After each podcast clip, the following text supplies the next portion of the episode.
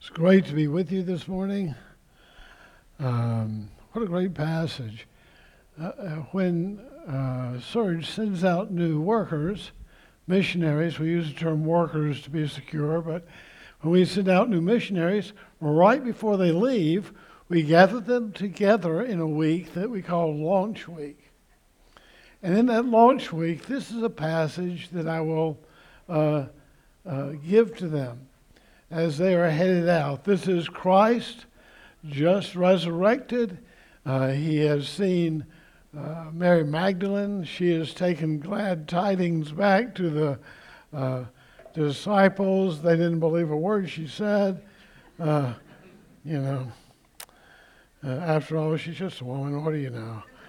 Uh, and so uh, the disciples were gathered. There are ten of them. We know that Thomas wasn't there.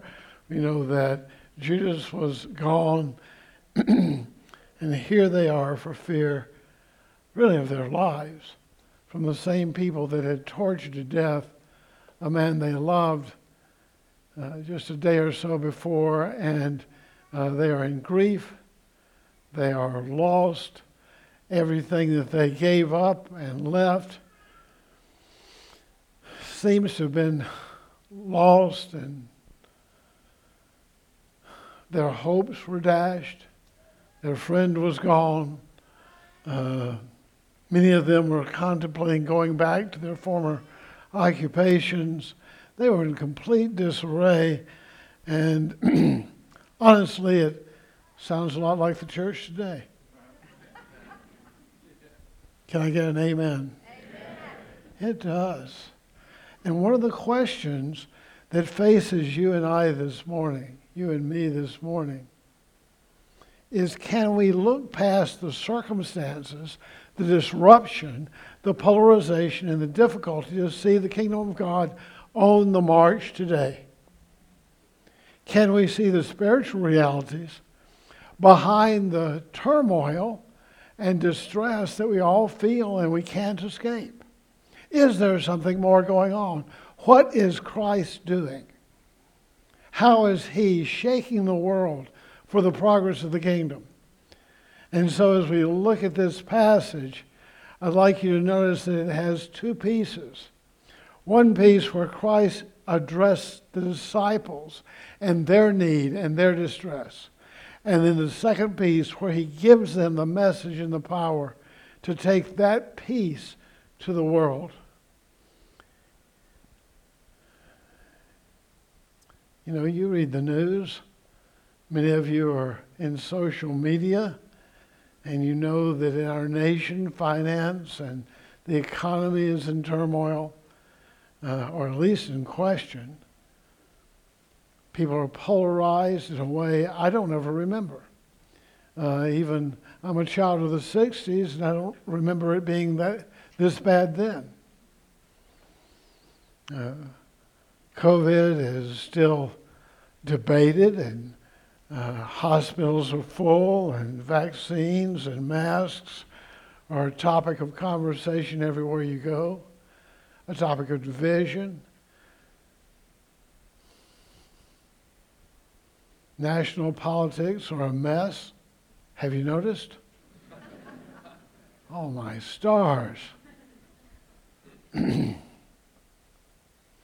more fear and division uh, ever. Remember, the, the sad thing is it leaks its way into God's people. They listen to this. They listen to what the world says, and somehow the voice of Scripture, the voice of the gospel, the power of the Holy Spirit is not enough to keep us together. People make new divisions in the church. Denominations were bad enough, but now uh, knife and denominations are enough division for us. Uh, I would say I meet people who are angry, fearful, blaming everything, vaguely unsettled, and aggressive in the way they respond. I meet people who are just avoiding it all Can I get away? Can I find a quiet place? Let me stay away from all of this. Angry, avoiding, and at the same time, over both, there's this miasma of anxiety in the background for very many. And so that we distract ourselves with this and that and the other. You know, the psychologists talk about fight or flight, and we're seeing that within the church. People either fighting it out or fleeing.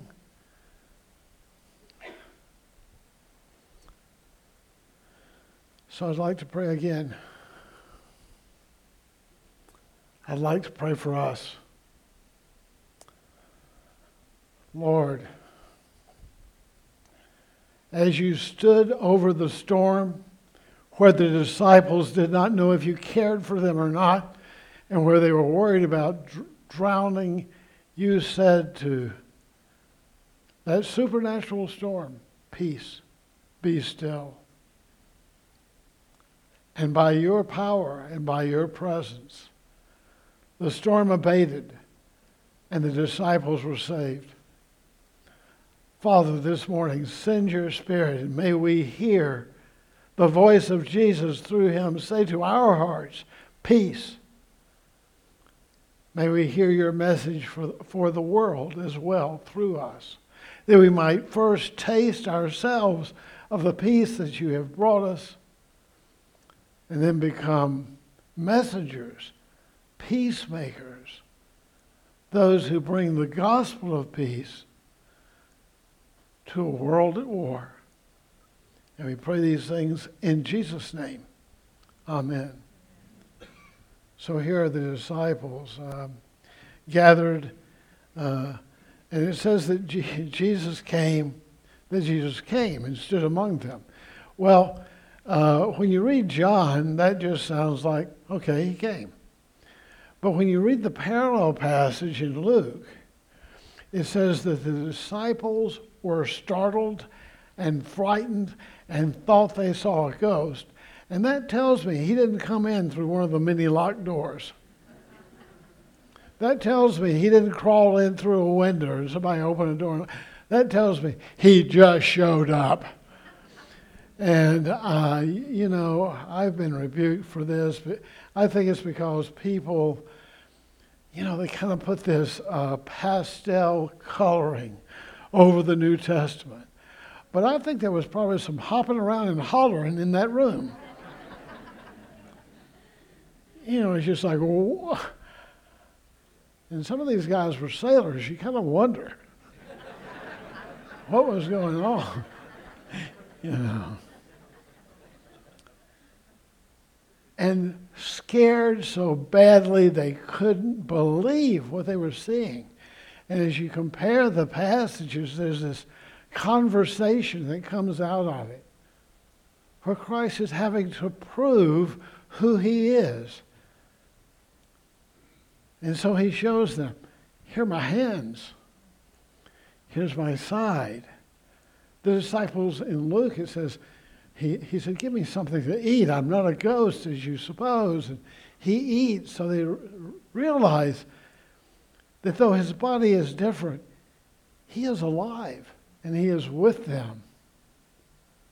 And he takes and he and they start to believe. What, what a strange way for Christ to comfort those men and women he loved. It says that the, disciples, uh, I don't think we should suppose that there were just 10 people there. I believe Mary Magdalene may have been there, other disciples. It wasn't just the 10. as far as I can tell. He showed what, what were these disciples afraid of? Well, of course they are afraid of what they saw happen to Jesus. Tortured, humiliated, beaten to death. And the same people were prowling and looking for them. No wonder they were hiding. And so, what does Christ show them to comfort them? the very signs of his torture. How is that possibly comforting? What an ironic way for him to comfort them. Look, the marks they put on me are still evident. How is that comfort? What, what an odd, odd way to, to try and bring uh, some peace to troubled people. Because in those scars, not only do they recognize marks that were undeniably Christ, but they also recognize, I hope, the sacrifice had been made. That God had received the sacrifice for their sins and raised Christ from the dead as a sign of his approval, as a sign of the reconciliation they now had with their Father that the sacrifice of Christ was enough to cover all their sins, that their Father in heaven was pleased, that Christ rose victorious from the grave and now stood before them in the body that they would one day have, a body like his, imperishable forever. And there's some comfort in that. There's some peace in that. I remember, I hadn't thought about this till just now, but I remember years ago in another town where I started a church, I would go to the home, old folks' home, people my age.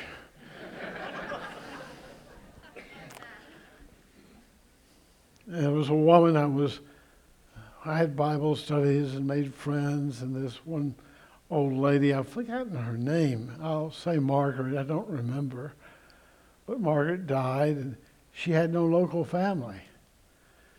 And they did her funeral in the funeral home, in the funeral parlor, and had her in a casket. And family flew in from New Jersey or some other godforsaken place, and you know, none of them were believers. And I was standing there at the foot of the casket. And I, I looked at those people, and I just sort of threw away my notes. I said, Margaret wants your heart to know the Jesus she loved. The Jesus she loves. Because one day she will get up. And when I said that, everybody in the room looked to me like I had lost my mind. But that's the promise. It's not just some disembodied spirit before God, but a new body in a new heaven and a new earth. And I believe that that reality is rushing toward us at the speed of light. And one day we'll hear a trump. We will hear a cry. And we will be raised to new life. And all of that present in the Jesus that shows up to the disciples and says, Peace be to you. And as you contemplate the resurrection, as you think about what he has done, I want to say something to you. Peace. In the name of Jesus, peace be on you. Let your heart take that and be comforted. The one who is risen has sent his spirit of peace into this room. And the Spirit of God bears fruit in your heart. And the fruit of the Spirit is love, joy. Say it with me peace. Amen. The desire of God is that your heart, even in this turmoil, which is nothing like the disciples faced. Which one among you is liable to be tortured to death in the next hours? And Christ shows up in this crisis that these men and women faced and says to them, Peace. He is taking care of their hearts. He wants them to know the peace that one day will reign the world. He wants them to be carriers of that unlikely peace, of that peace that doesn't match what goes on around us, of that peace that does not have an earthly source, of that peace that is from outside, that is supernatural, that is born in the heart of believers by the Spirit of God. Peace. Oh God, turn our hearts from all the other distractions and give us your peace.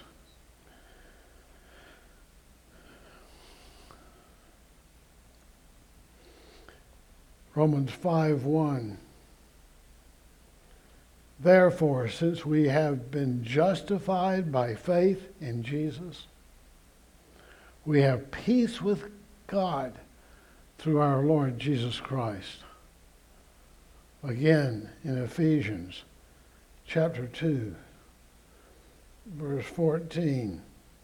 For he himself is our peace, who has made us both one and has broken down the dividing wall of hostility between Republicans and Democrats by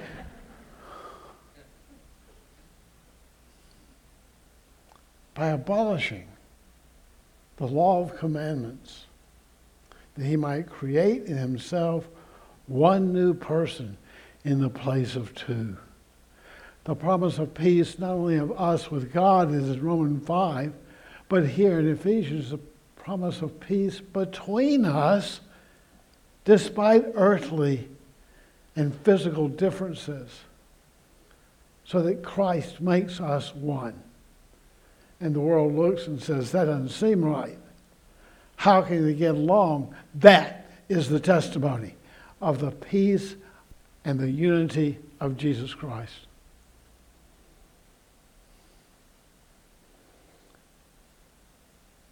Peace I leave with you, my peace I give you, not as the world gives, do I give you. Let not your hearts be troubled, neither let them be afraid. Again from John 16. I have said these things to you that you may have peace in the world. You will have tribulation. But take heart.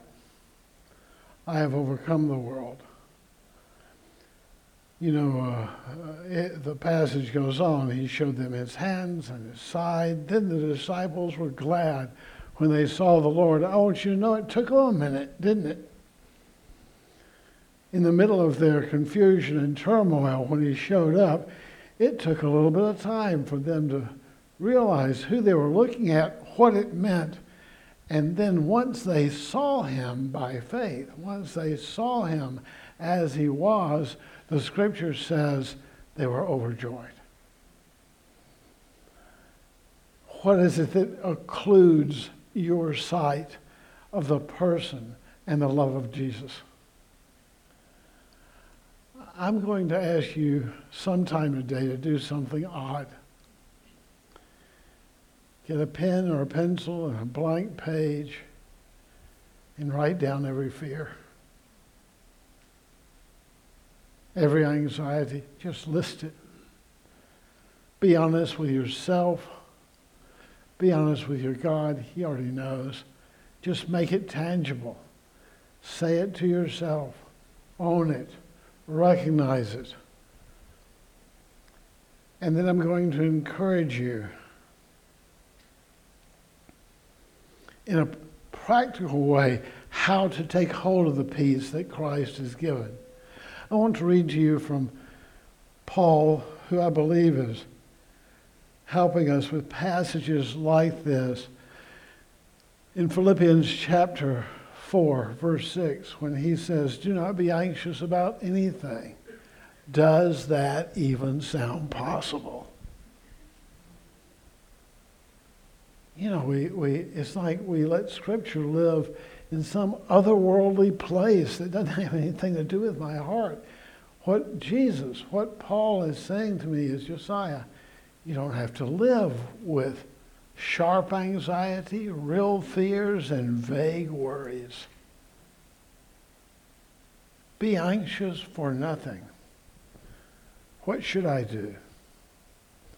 But in everything, by prayer and supplication with thanksgiving, let your requests be made known to God. You know that list you just made? Take it to the God who loves you.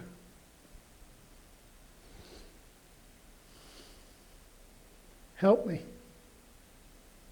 For Jesus' sake, who died for my sins and who sent his Spirit, help my heart to trust you rather than to worry. To believe that you're in this with me. To believe I'm not alone. Here's the list Be anxious for nothing, but in everything by prayer and supplication with thanksgiving. Let your requests be made known to God, and the peace of God that surpasses all understanding will guard your hearts and your minds in Christ Jesus. What a promise. I'm encouraging you. This is what I say to workers who have left their homes who are leaving family, who are headed abroad, some to dangerous places, who are putting themselves purposefully in privation, in harm's way. We've had to evacuate people this year. One family that we evacuated, the rebels were overrunning the hospital where the doctor and his family served. We got the family out really just just ahead of the incoming soldiers, incoming rebels, both groups meeting at this small town. As the family fled, when the doctor himself tried to leave, they said, I'm sorry, you tested positive for COVID. You have to uh, shelter in place. And so his family went on without him as Patrick stayed and recovered. And by the grace of God, he joined them later. And by God's grace, we got them back to the States. Talked to Patrick a week ago. Do you know he, what he said to me? You know what he said to me, don't you? When can we go back? When can we go back? Family in North India, in a hidden valley where we've seen conversions among a people that we can find no history of conversions among. Baptisms and house churches and uh, through a clinic. And the clinic was shut down because of COVID, and there were so many people sick. And so when I talked to the doctor and his wife, who was a nurse, they said, We'd like to leave. There's a place where there's more need and greater illness down the road. And I was trained to take care of an emergency room, and I would like to, to go. We want to serve where it's worse. And I said, Why? And they quoted Philippians. They said, the Bible says to die is gain. I said, I will let you go, but you have to quote the first part of that verse. To live is Christ, to die is gain. And we laughed together over the phone, and they said, Yes, we'll take the precautions we can. And they went to a harder place. Why? Because in their hearts is the peace of God that allows them to follow him where he leads. Christ did not end his time with the disciples there. He says it again. Peace be with you. As the Father has sent me, even so I am sending you. And uh, the commentaries, and I believe that what he is actually saying here, this is the message of the gospel. Peace to you from God. Peace to you. And, and when you look at the formation, when you look at how the gospel is sounded elsewhere, let me just pick, I've got a whole bunch of them, but let me just.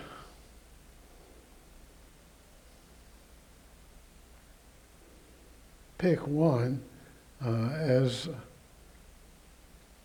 one of the uh, disciples preaching said, and he commanded us to preach to the people.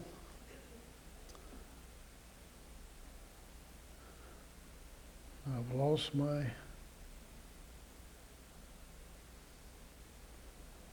my reference here. Let's see, Ephesians 2:14. For he himself is our peace, who has made us both one, broken down the, in his flesh the dividing wall of hostility by abolishing the law of commandments press, expressed in ordinances, that he might create in himself one new man, taking the place of two, so making peace that he might reconcile us both to God in one body through the cross, thereby killing the hostility. And he came and preached peace to you who are far off and peace to those who are near. What did Christ preach? The gospel of peace. What is our message? Our message is the gospel of peace. How can we take that to a world divided and hostile? I want to remind you of a very famous passage. I probably won't quote it like they put it on the screen. It'll just have to come in mixed up memory from too many versions. Do you have that problem? For God so loved the world that he gave his only Son, that whoever believes in him should not perish but have eternal life. God did not send his Son into the world to condemn the world, but so that the world through him might be saved. This is the great motive of mission love of God. Our love joining His to take peace to a world in need. You know, if, if I talk to people outside the church, often they feel condemned by believers and then strike back with charges of hypocrite And I want to remember God did not send his Son into the world to condemn the world. That is not our calling. Their condemnation comes from the rejection of Christ, and that judgment will be made by God Himself. Their condemnation comes from the law, not from me. I'm sent into the world to take the message that God sent and what does the passage say? Just to be clear, as the Father sent me. How did the Father send Jesus? God so loved the world that he sent his only Son. He sent him in love to the world. Now, I'm not saying in love to be like the world or to take on the hostile thinking of the world or to enjoy the pleasures of the world or to be like them in their deception. That's not what we're saying. But to love them even as enemies, to love them even uh, in their hostility. God sent his Son because he loved the world. Do you know what he calls us to do? Not to fix the world, not to condemn the world, but to take the gospel of peace. Now we can do that in so many ways in, in proclamation, in good works, in care, in tenderness, in peacemaking, in fellowships that show the unity of Christ across difficulties. I, I think that sometimes the church forgets its power. The power of the church is the gospel of peace. I'm not ashamed of the gospel, for it is the power of God unto salvation to all who believe, says Paul in Romans chapter 1, verse 16. The gospel is the power. The proclamation of the peace of God earned by the death of Christ to reconcile us to God and to each other. That message, empowered by a Holy Spirit, is the hope of the world. And Christ continues. As the Father has sent me, even so I'm sending you. And when he had said this, he breathed on them. Well, if showing the scars wasn't, uh, if just appearing one weird enough, and if showing the scars wasn't a little confusing, now what does Jesus do?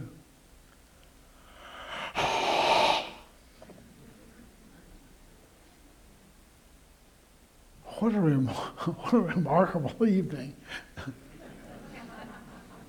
he breathes on them.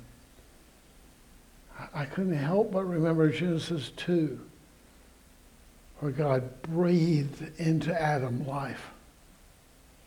And here, Jesus breathes into his disciples the Holy Spirit to seal them until Pentecost when the Spirit comes in power, to help their hearts believe that he is alive and with them, to open their minds to understand that the price had been paid and that Jesus had brought peace. He breathes on them. And then he says, receive the Holy Spirit. If you forgive the sins of any, they are forgiven. And if you withhold the sins from any, it is withheld. Uh, if, if you withhold forgiveness from any, it is withheld. And uh, that is something he gives to the disciples as a whole with the message of reconciliation. This is not a personal power that one or two have. This is the power of the church to preach reconciliation and for people to believe and receive it, or for people to reject and not listen, and for that peace to be withheld. This morning, uh, I want to close by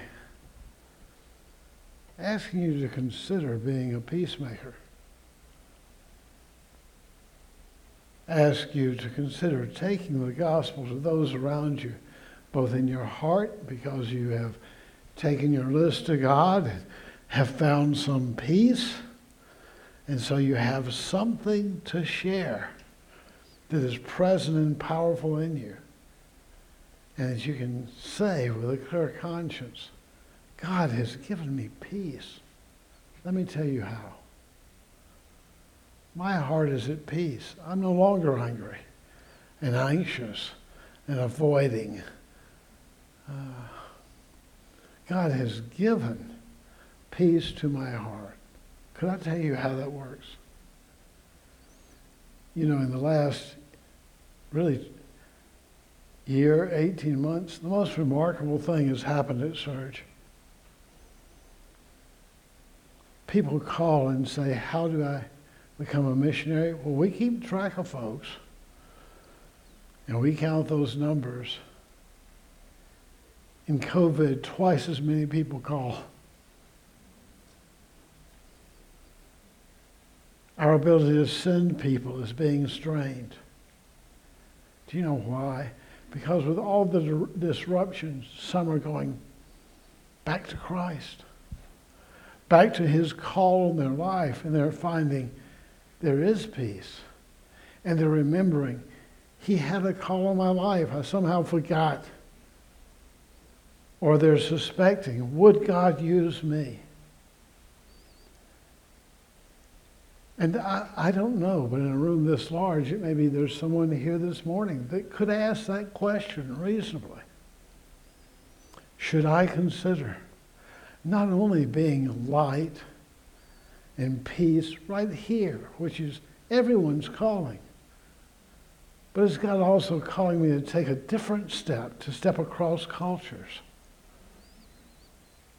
to carry that message to even more difficult places?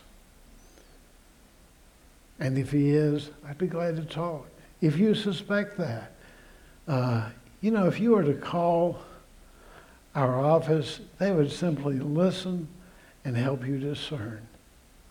Not all who, who feel that call are supposed to go. Not all who want to make the first steps does God provide completion to. Uh, but taking those first steps, asking that question, will do you no harm. It will do you no harm. And we would be your partners in that. And we're not the only ones. There are so many good groups. Maybe you know another one.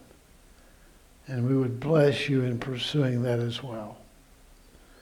Well, this morning I've said peace twice. Peace to your heart and peace to the world. In Jesus' name, amen. Father, we ask that you would seal these things to our heart, that we indeed would know peace and be ministers of the gospel of peace. In Jesus' name, amen.